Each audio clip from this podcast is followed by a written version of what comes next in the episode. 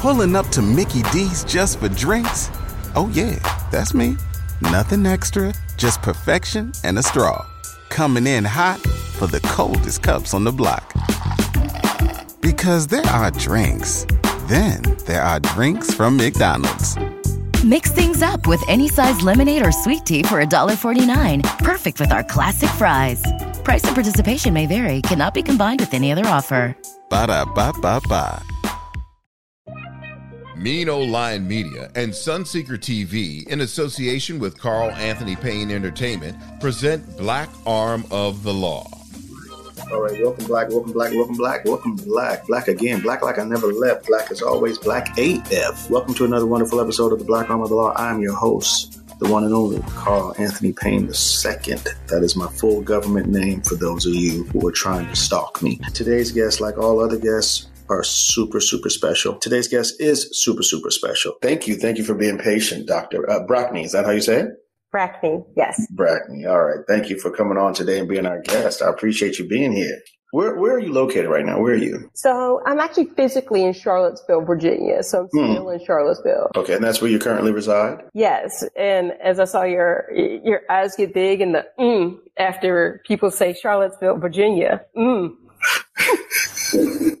well, tell us where Charlottesville is. Where's Charlottesville? So you know it's Central Virginia, um, but as it's well known for, you know the Unite the Right rally, little things like that. You know people I mean- I mean, we- we- through crowds with with cars and Yeah, we- yeah, it- it- Virginia. That's that's that's kind of where I hang out. yeah, yeah. Well, that that's where you do your your slumming, huh? Yeah. Well, no. I, listen, listen. They definitely made a name for itself. Uh, you know, uh, you know. We, we we should all know where that is now. Um, uh, but uh, you're not but you're not originally from that area, right? No, no, not at all. I'm originally from Pittsburgh. Um, Oh. I'm originally from home with the Steelers.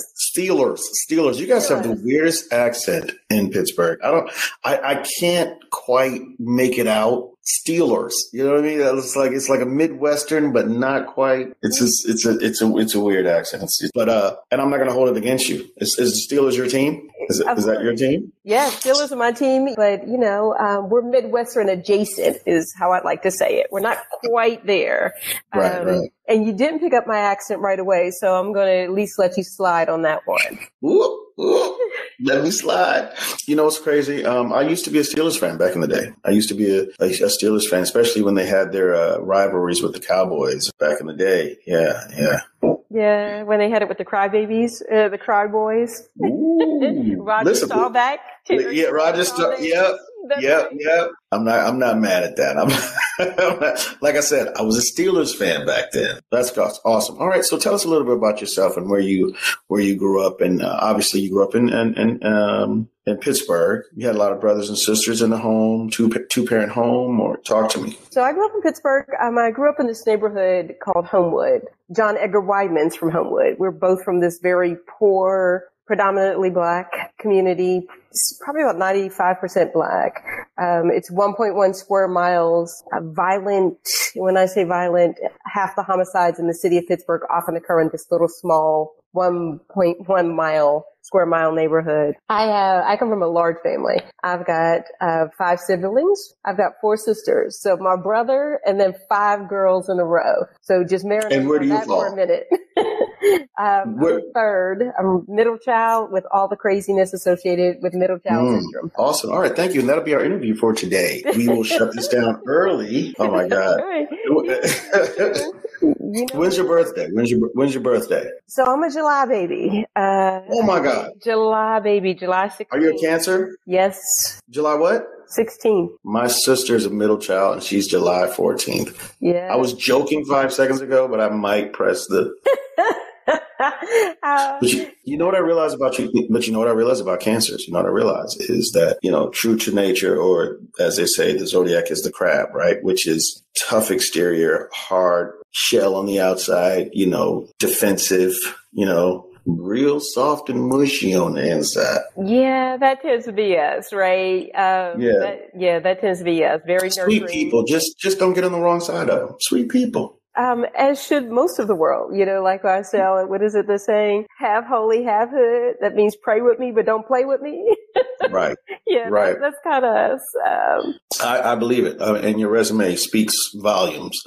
so I believe it. I believe it. All right, let's get into it. What? Um, so, were your parents big influences on you know um, the career path that you chose, or was there a specific incident or you know something that sparked that that made you want to choose this uh, this career path? So I'd have to say yes and no, right? So I came from a two parent home. Eventually, my parents divorced when we were in high school. Um, and the reason I say yes or no and no is this. So Pittsburgh is very blue collar.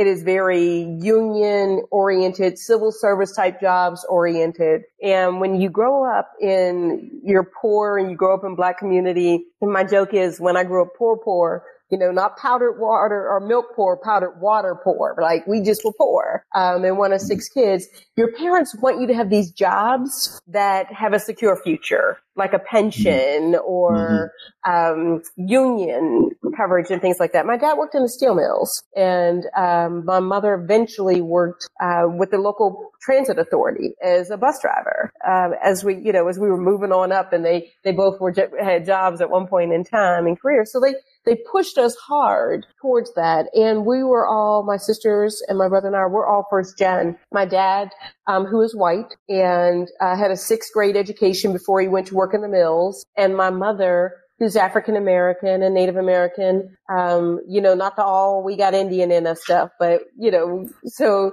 the 23 and me version of it. Um, so, all right, I'm quit. So, you know, they understood that we needed to have jobs because education wasn't always an option for us. So to be able to take care of ourselves. And right. my mother was always bringing home these applications for civil service jobs like the post office and the, the police and fire and medics and some job in government um, so that I would have a pension. And I would, I would literally fill out these applications to get my mother off my back. Because if you know anything about a black mother, you don't live in their house if you don't have a job or you're not in school. That's it. If you only fit in one of those two categories, you better find some way to do something real quick. And, you know, several of my sisters went to the military uh, because they weren't in the, the job market and weren't in um, college at the time. So I fell, literally fell into policing and law enforcement and stayed in it in that career um, for 38 years. Wow, wow, yeah. So, so, so it'd be safe to say, obviously, all those things, uh, product of the environment that you grew up in, and and uh, your insular environment as well. And, and, that makes a lot of sense. I mean, I, I, grew up in the projects in Harlem, and you're right. When you can say poor, poor, like when you use the word twice, use the word like black folks, we do this all the time, but we know what we mean. we know exactly. It don't make sense, but it makes sense to us because we know what we're talking about. Like you be like, is it cold outside? I mean, it's cold, but it ain't cold, cold. cold. Right. So I know what you mean when you say poor, poor. Like it means a lot. So growing up in, uh, growing up in, uh, in the projects in New York as well, the, the, the interesting thing was though that we didn't know we were poor, you know, because everyone else around us lived the same. You know what I mean? It was only until you ventured off and ventured out and did other things, and then you realize, oh, there's so much more out there. And and and yes, I need to get the hell up out of here. And what does it take to do that? And that that also, you know, it, it lights a fire, and there's a drive, and there's a thing inside of you that says, okay, we got to do this early, though. And it's not always. I mean, we we sometimes think that it's intentional, but we find ourselves on pathways that we didn't realize we would we would find ourselves on. So you're mm-hmm. right. And you're, and you're right. Everybody else around us was poor, right? So, you know, there was no shame back then with the food stamp game, right? And I'm talking to old school, pull the books out with the 20s and the Listen, brown and the green. I didn't even know money was all green. I thought all money was different colors. right? so when you when you grow up in those kind of environments and you're just looking for economic stability, right? You're looking to see what everybody else has and how do you get that? Um, so you find yourselves on these career paths that you may not have thought was your original choice. My original choice, you know, I'm one of six kids. I like to argue, you know, I, you know, I like to win the argument. Um, and I'm going to ignore those eyes rolling back and forth but I like to win some, the argument. Has has some in it. That's right. I want to win that argument, right? And not only as a middle child, not only do we want to win the argument, we want to just like eh, in your face that we won the argument, right? You know, you get to be very driven and resilient and mm-hmm. creative and you find yourself in these places and spaces that you may not have thought were the spot that you thought you were going. I wanted to be an attorney, but you know what? I'm now in a place where I, I could, I could have more influence in the policing profession and the law profession than I could have ever had as an attorney. Um, mm-hmm. which they just churn out over and over and over again, right? Um, and I think that that resilience, that drive, that determination, you'll find a way up out of there.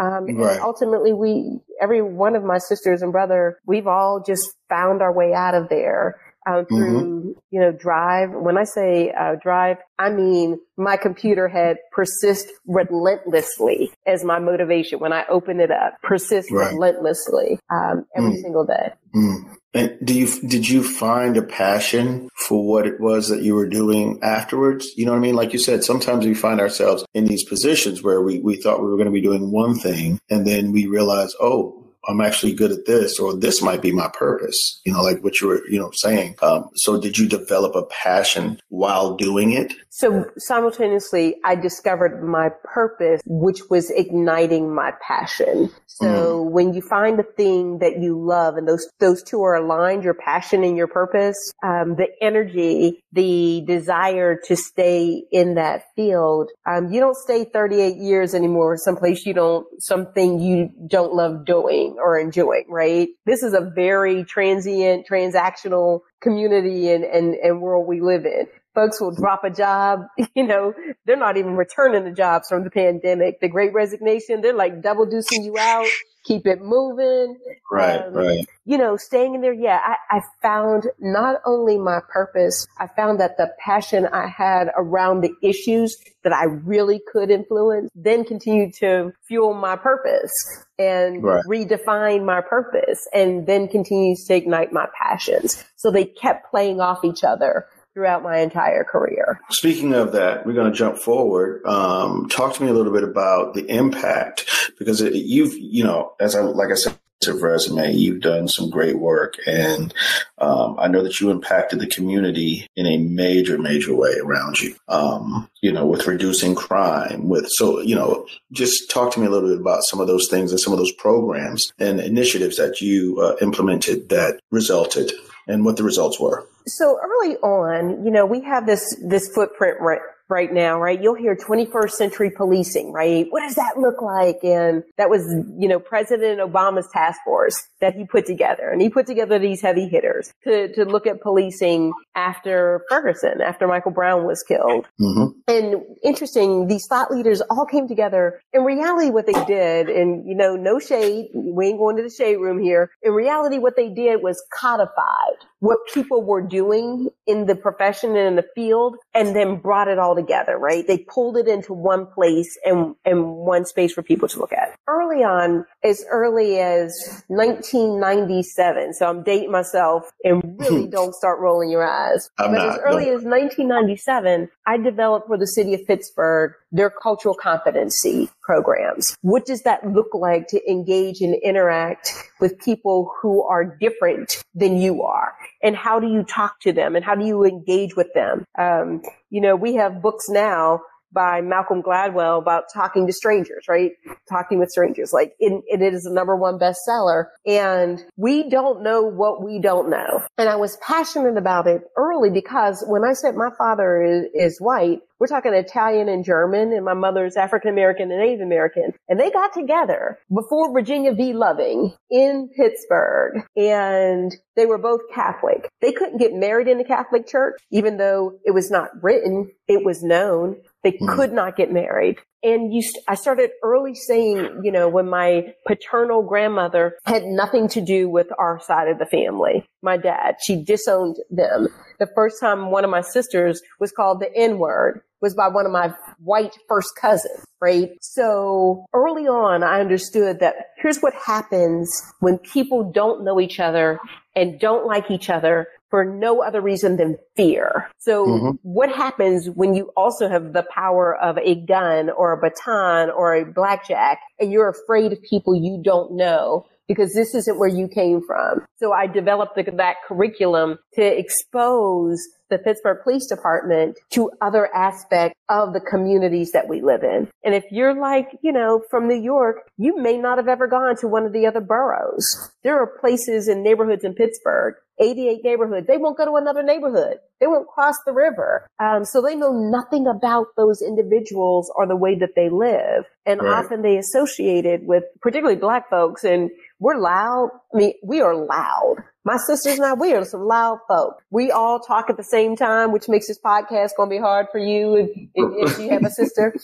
but we're, not, we're, and you would think that we were fighting, but in reality, we're all talking. We can all hear each other. We're all like much love, respect. Somebody's going to fight at a funeral or a wedding. And that right. doesn't mean we hate each other, but nobody needs to go to jail either. So right. just but, really understanding that is how I started developing that kind of curriculum and working around those issues of what does justice and social justice and equity look like in our communities with police. I, w- I was just going to um, say that, you know, every culture has that same, you know, that, that same thing, you know, Irish, uh, Italian, you know, every single culture uh, has the same loud talking and passion. You know, it's just been the system as well as, you know, other things have been set up from the beginning to where they don't recognize the passion in black people and they, they mistake it or don't realize that it's not anger. It's not, it's not, you know, out of control. It's passion. That's right. It's passion. It's the same passion that you might have. And it's just being expressed in, a, like you said, in a, in a louder vocal way sometimes or, you know, right. But it's not, it's not to be, it's not to be, you know, to be threatened by and just, just on a whole, you know, we've we we were not violent people by nature, especially if you're grounded in spiritual or religious beliefs, which most of most black communities and you know uh, for generations have always been that. So, um, but it, it's the fear of what you don't know, like you said, what you, you don't know, what you don't know. You're absolutely correct. And then, you know, then I just continued on that same role and, mm-hmm. and did those things. You know, um, I started programs where they were, individuals would say, oh, we want to see officers on the beat, right? we somehow romanticize and are very nostalgic about when a, a, beat officer used to walk the, the beat and everybody said they knew him. No, they didn't, but that's okay. And he wasn't nice and he wasn't polite and at least not to the kids in my community, but right. he was consistent. So I said, how do I bring that together and really operationalize that? So I started a program called Walk with a Cop that said, I will have the same officer out there walking the beat at this time on this date on one condition. You got to be out there too. Right. Let's all be out there together. Let's look at the neighborhood. Let's talk about what's going on here. And then we both look at what can happen in that community that we can come together to fix. And if we're all out there walking together, you can reduce harm, you can reduce order, you can reduce violence. I started another program in 2012. I had um, social workers in my police station. I found grant money and said, what can we do so that officers don't have to try and deal with, you know, or become catch basins for every societal ill. It was extremely effective. An authentic diversion program. Um, I started again, and this had to be also somewhere around 2015, a diversion program where we didn't even arrest individuals. So, you know, often you hear diversion is once they're arrested, they're diverted somewhere else. That's mm-hmm. not what we did. We literally would have that encounter with an individual, write up the paperwork, take the drugs, put them somewhere and not file charges on the condition wow that you participate in whatever it is. And the whole household participated. So if we had a young brother out there, he's 13, 14 years old, He's slinging, he's, you know, pushing weight back and whatever he was doing. He's out there for a reason. When he was out there, it's because he was creating his own economies because we don't have access to mainstream economies. So mm-hmm. why don't we treat the whole household? Why don't we see what we can do about getting that individual in class, making sure that they go to school, show us your report cards. You in school, you're not truant, that charge goes away. Mom, we gave parenting classes, we gave transportation, we gave drug and alcohol, family support, like we wrapped around this child so that they never entered the system. And then after the agreed upon time, literally the paperwork just disappeared. We would wow. submit to have the drugs destroyed and there's just a report. You don't have to introduce someone into a system. Doing that in 20, um, um, 2015. We started programs to asset map. What does your, your community look like? We have assets in our community. Mm. We don't need, you know, somebody to come in and rescue us. We have the resources in our community to address the crimes. So I asset map. I surveyed the community and said, Hey, what's the problems that you have here? And without adding another officer to your, your area, what are the resources we have in that community that can address that problem? And then we just map them together. As a result of that, crime went down, fear went down, homicides. I was in the communities that was the most violent um, communities. They then went 18 months without a homicide. That doesn't go where you go from the highest homicides in the community to 18 months without one because we wow. were investing in the community um, wow. itself, right? Treat itself heal itself, holistic approach, like you said, um, spiritual approach, wrapped completely around individuals. And then, you know, did it everywhere I went. When I was at George Washington University as the chief there, Charlottesville, Virginia, um, attempted the same kind of approaches there with even much more transparency, thinking about um, justice and equity in our communities. And I could just go on and on with the, the number of programs that we started. Wow. Wow, that's amazing. That's dope. that's like really dope. That's amazing, man. And, and and and clearly the numbers don't lie. Like you said, the numbers don't lie. So, you know, crime was down, and and there, you know, some great positive results came from that. You should. So, when are you running for office? I just want to want to know what the what the what position you're going to hold, so I can vote now. Yeah. you know what? It's interesting that I get that question more often than not. Um, my husband keeps trying to push me to run for some sort of office. Listen, you, I, am not saying Oz listen. Can do it, right? Listen. Dr. Oz can do it for my, my, my state. tell, listen, tell Herschel to call me. Tell Herschel to call me. Oh, oh listen, he, if he knows how to use a phone. Oh, mm, I said it. I said it. Mm-hmm. I said it. so, all right, we talked about uh, your work in the community, the impact in the community. Talk to me a little bit about your journey um, coming up through the ranks. You dealt with racism at an early age coming from a uh, mixed, if you will, family in your own family structure was your first experience with that. Um, you spoke a little bit about what that was like. Did it prepare you for some of the things that you had to deal with um, in your journey as you rose the ranks? Talk to me a little bit about some of the racism that you had to deal with along the way. So you would think that it would, but I, you know, like in most households, in some ways you normalize what's going on around you. If that's the prevalent um, behavior, if that's the predominant behavior, you kind of normalize it. Um, I was not expecting from 1984 when I started in policing to 2021 when I finished, um, formally finished my career there. I, I was not expecting and probably just didn't know the history as well as I should have, even though I had studied my profession and had studied often the areas, you know, that, um, we think we should be studying, right? Corruption and ethics and the evolution of force and First Amendment, Second Amendment, Fourth Amendment stuff.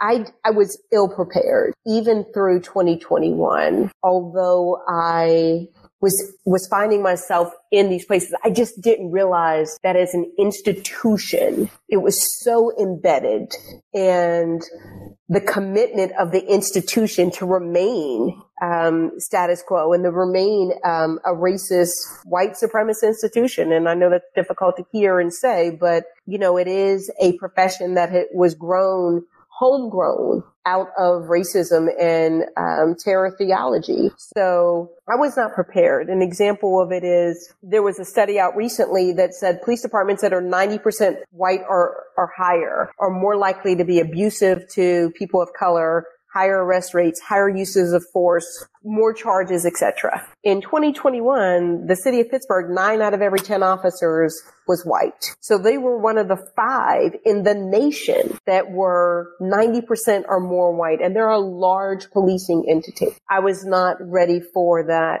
I remember the first time, and I don't know what you can bleep out, but I was in the middle of a domestic in a poor kind of Italian Irish neighborhood and the domestic literally broke out into this melee and it was a fist fight. And as I was grabbing someone, um, who was part of the fight, one of the, the combatants called me a white person and I literally stopped fighting. I'm sorry.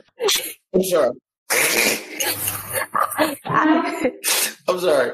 I'm sorry. I, I, go ahead. So I, I stopped fighting. Um, I mean, I had heard every name up until that point. I had been called Heinz 57. We're from Pittsburgh, right? There's a, you mutt, you half breed, you know, um, you name it, I have been called it. But that was the first time, like enough for you to stop fighting. Um, and I just turned to look at him, just stunned that it just rolled off his tongue that quickly, right? Um, you and I, or we briefly talked about my rest. That, I can you got, we got to pause for a second. Edit that out. No, I just want to get this laugh out my chest, please. Good lord, because because I mean I think Chris Rock and a couple other people have pointed out to us that Big doesn't have color. So there's some white skins out there too, apparently. And apparently you one up. No, I'm just kidding. Go ahead. Go ahead. Go ahead.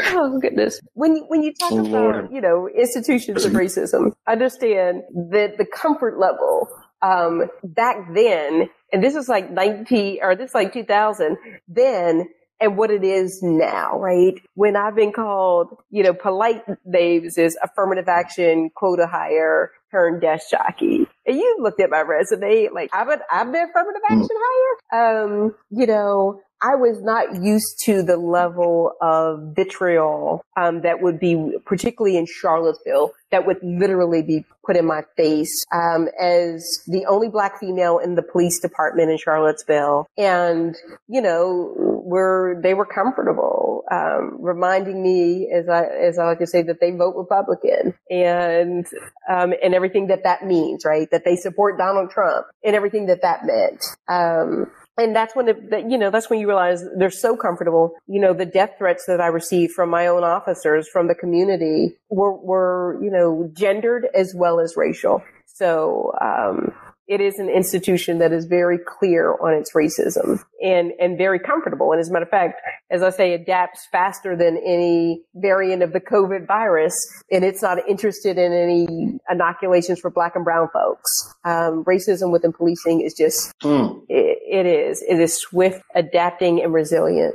So, um, man, there's so much to unpack here. And I really just I have so many questions, so little time. I got to have a part two with you for sure. Um, what do you think the answer is? What do you think that looks like?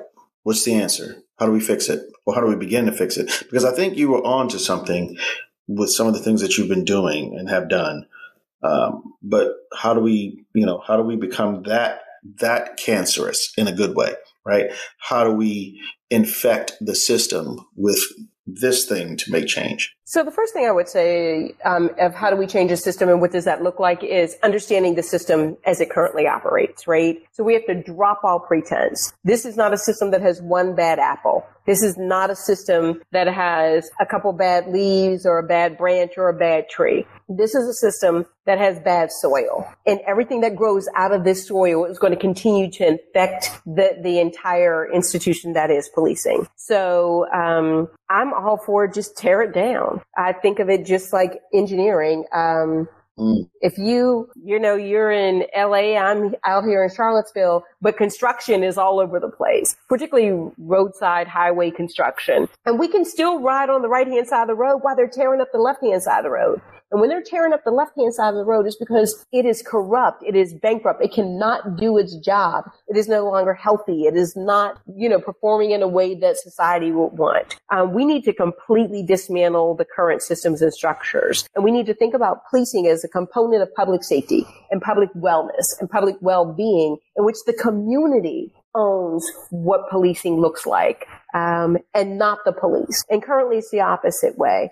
Uh, we determine what policing looks like. And unions and the mayors and the city managers, all who sign these contracts, they're the same ones who um, then allow police to police the communities under those conditions. So one, we need to get out of the current contract systems that we have. I'm all for abolishing qualified immunity and um, abolishing qualified immunity is not just for officers. It's actually for government officials. And that's why your mayors and your senators and, and representatives don't want that abolished because you'd have to abolish it for them as well. Um, I think we need to look, what does justice look like and how do we infuse it for the first time into the criminal legal system? And if we use that as the, um, you know, the linchpin, no pun intended, um, if we use that, I think we can get a system that actually serves the community for the first time versus being terrorized by the same individuals who are designated and sworn to serve it. I'm Carl Payne and I approve this message.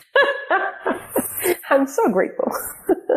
No, no, this is great. This is really good. Good stuff. Um, so jumping back really quickly before we move forward. So clearly you've dealt with this on many levels and at the highest level, um, including when you were police chief. And, you know, um, talk to me a little bit about when you, uh, when, you know, when you got fired. Ooh, the way you say that too is thank God we have a lawsuit, right? I mean, you got fired when they got rid of you. Um, I mean, I mean, didn't it, it felt like that though, right?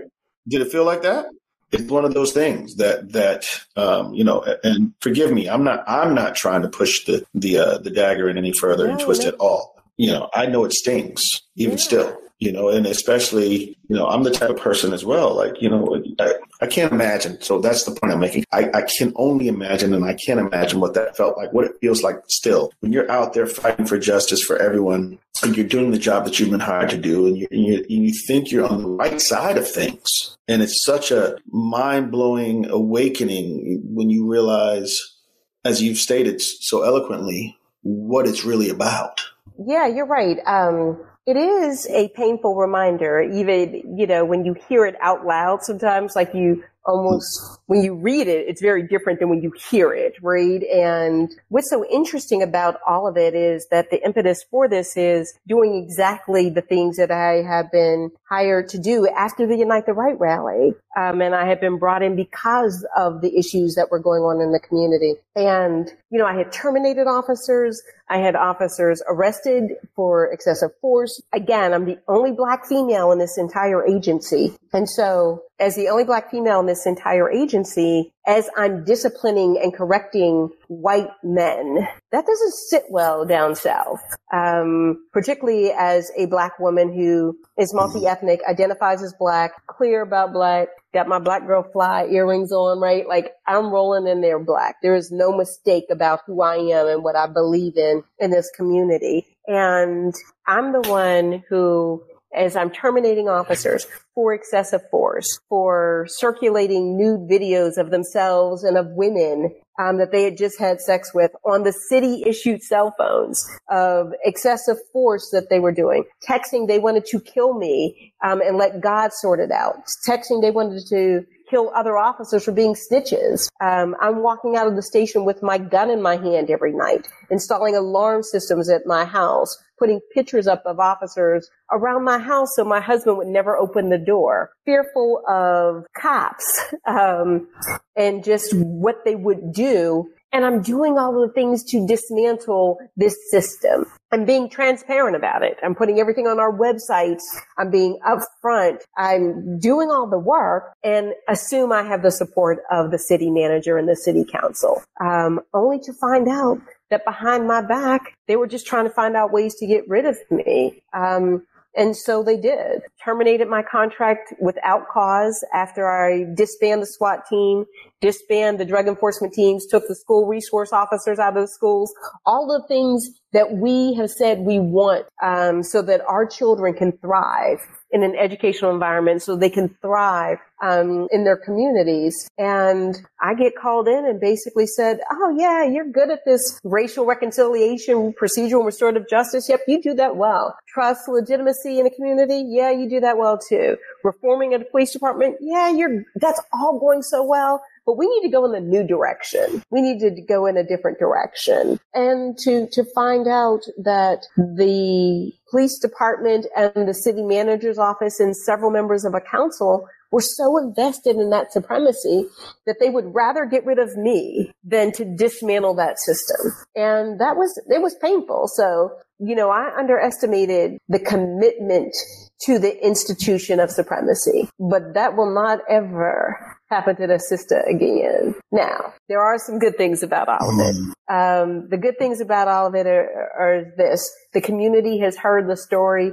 And there should be accountability. But there's another thing I say. Don't ever come for a sister unless she calls for you. Cause I got every receipt. I've been recording people since the day I walked through the door. Like, I'm like, I got everybody on audio. So whatever you're saying you did, sister was recording them. Mama ain't raised no fools. Yeah, but but you got to protect your neck and carry a big sword. Protect your neck. You know, I mean, I could tell. I could see it. I could see it in your face when I asked the question. I could see this. I could see it stings and still stings. I could see that. You know, it, and here's the thing. The thing I'm learning, and this is controversial. Uh, my husband's a professor. Uh, his specialty is AFAM studies, emphasis on lynching, slave narratives. I mean, we just have a jolly household, right? This is nothing but happiness up in this place. Um, but there's a book, Derek, Derek Bell's Faces at the Bottom of the Well. And what his premise is, we need to just acknowledge supremacy is going to be with us. We're never going to find ourselves out of this space. And once we know that, we then know how to fight it. It's always when we can convince ourselves that somebody is is our ally or there's there's an alliance or that we're vision and value aligned that we find ourselves you know, you know, uh, with unsure feet, you know, on, on, on when we're being pushed back. So, uh, you're exactly right. And the sad part is in policing, um, you know, they claim they have a thin blue line. Um, and they don't see anything but blue. But as I tell them all the time, that thin blue line only exists if you're a certain shade or hue of blue. And I'm not that shade, um, at all. I'll tell you this. I'll tell you this. Um, one, I have to take a minute to um, commend you. I have to take a minute to celebrate you. I have to take a second to lift you up, to applaud you to um, put you up on a pedestal and say thank you. Thank you for the work that you've done. Thank you for the fight that you, the fire still inside of you, that drive that never left to continue fighting the good fight. Thank you for being you, for being the person that is you, for not backing down, for not letting, you know, someone else's, how you say, not letting dim your light. Thank you for the work that you've done in the community. Thank you for all the programs that you've started. Thank you for the seeds that you've planted in this unfertile soil and the water that you've given it to create new life in all aspects, new branches. Thank you. Thank you. Don't stop, won't stop. In the words of Diddy. Diddy. Can't stop, won't stop. Won't stop. In the words of the great poet, Sir Sir Diddy, can't stop, won't stop. Um, wow. Okay, we got to have a part two with you. We we are we are running out of time. Thank close to running out of time. There's so much more I want to get into. But uh, before we go, let's let's just get into a couple of quick ones. Sure. Tell me, uh, tell everybody actually uh, what you're doing now really quickly. What, what should we look for? How do we find you? What should we keep an eye out for? Talk to me. All right. So what am I doing right now? Um, I have an appointment as a distinguished visiting professor at George Mason University. Um, mm-hmm. I have a appointment as a fellow at Carnegie Mellon University where I teach a course called The Shading of Democracy, the influence of race on policy and politics. I am writing a book that's called uh, The Bruising of America When Black, White, and Blue Collide. Um, I'm currently writing that. So anybody helps with these book proposals, publishers, hook a sister up. And then, you know, I'm just loving on my, my husband and our daughter. Um, we have a daughter who's 29 years old, trying to get her off the family payroll. If anybody got any tips on that, I'm even better. And then, you know, just look for me to be present. Um, easy enough to find, easy enough to find. Um, and then I'm just excited about wherever our, you know, God is leading me next. Amen to that. Amen to that. What was your favorite uh, cop show growing up?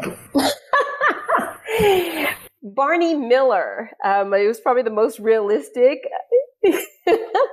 Never would have thought you would have said Barney Miller. Never. And and there was a one called uh, Rookies. Um, I was fascinated with that, um, and I was studying it so that I thought I would fail out of the academy based on what was happening there. Um, and I was using that as a template to, to to possibly not stay in policing if I could. Yeah, you like to be prepared. I can tell. okay, so if this happens, this is what I'm gonna do. Let me watch this episode so I know what to say. Yeah, okay. Um, if you could, and I and I say this, you know, I say this lightheartedly as well as I mean it. If you could go back in your past and arrest somebody from your past, who would it be? who would it be and why? I could go back and arrest somebody from my past, who would it be and why? Um, how about I not name names? Um, right. We don't have to name names. We, you know, we don't have to name names. I, am not trying to get sued, right? um, but, you know, um, I had a supervisor. Uh, I had a supervisor um, that, I mean, just vile, um, just vile. And eventually found out, I mean, I was being, again, this is very different. I was being sexually harassed. Um, when I say vile things that I, some of it, have, you know, or will be in the book is, I'm sure, somewhat cathartic. Um, was, your supervisor's name, was your supervisor's last name Weinstein? uh, no, because the sister wasn't going down like that. I'm sorry. I oh. mean, uh, uh, there, there, would have been some fighting going on. But anyway, um, but you know, sexually harassed. I was receiving notes about, you know, from my own police department. That if they caught me in the back alley of the police station, gang rapes, um, people coming past my house, obscene phone calls all hours of the night, um, and to find out eventually it was one of my supervisors. Um, wow. And he had me transferred. Um, I was kicked out of the station and was told I was a problem. You know, um, right. needs to be under the jail. I was 21 years old when this stuff was occurring to me. And, you know, there was no avenues for sexual harassment. And I can appreciate the Me Too movement I think I'm just blessed enough that I came from one of six kids, five sisters, you know, in the hood. It just was not going down like that. And I carried the gun too. Oh, hell no. Nah. Right, right. Well, let's give it up for Dr. Brackney, aka Nuck if you buck. Glock in the Louis, right? I got a Glock Nuck. in the Louis at all times.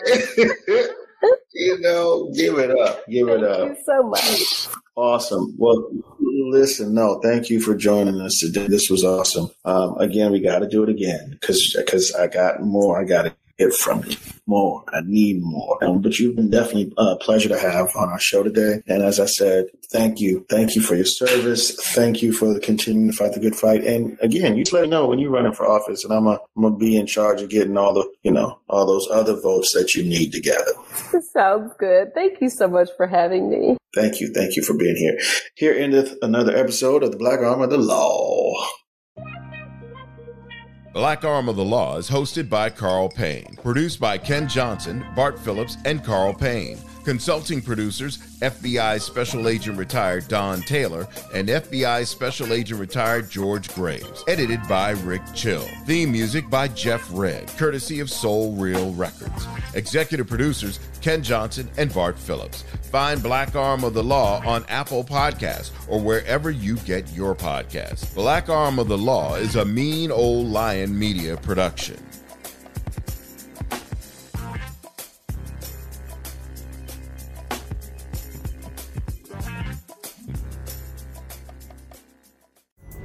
Pulling up to Mickey D's just for drinks? Oh, yeah, that's me. Nothing extra, just perfection and a straw. Coming in hot for the coldest cups on the block. Because there are drinks, then there are drinks from McDonald's. Mix things up with any size lemonade or sweet tea for $1.49. Perfect with our classic fries. Price and participation may vary, cannot be combined with any other offer. Ba da ba ba ba.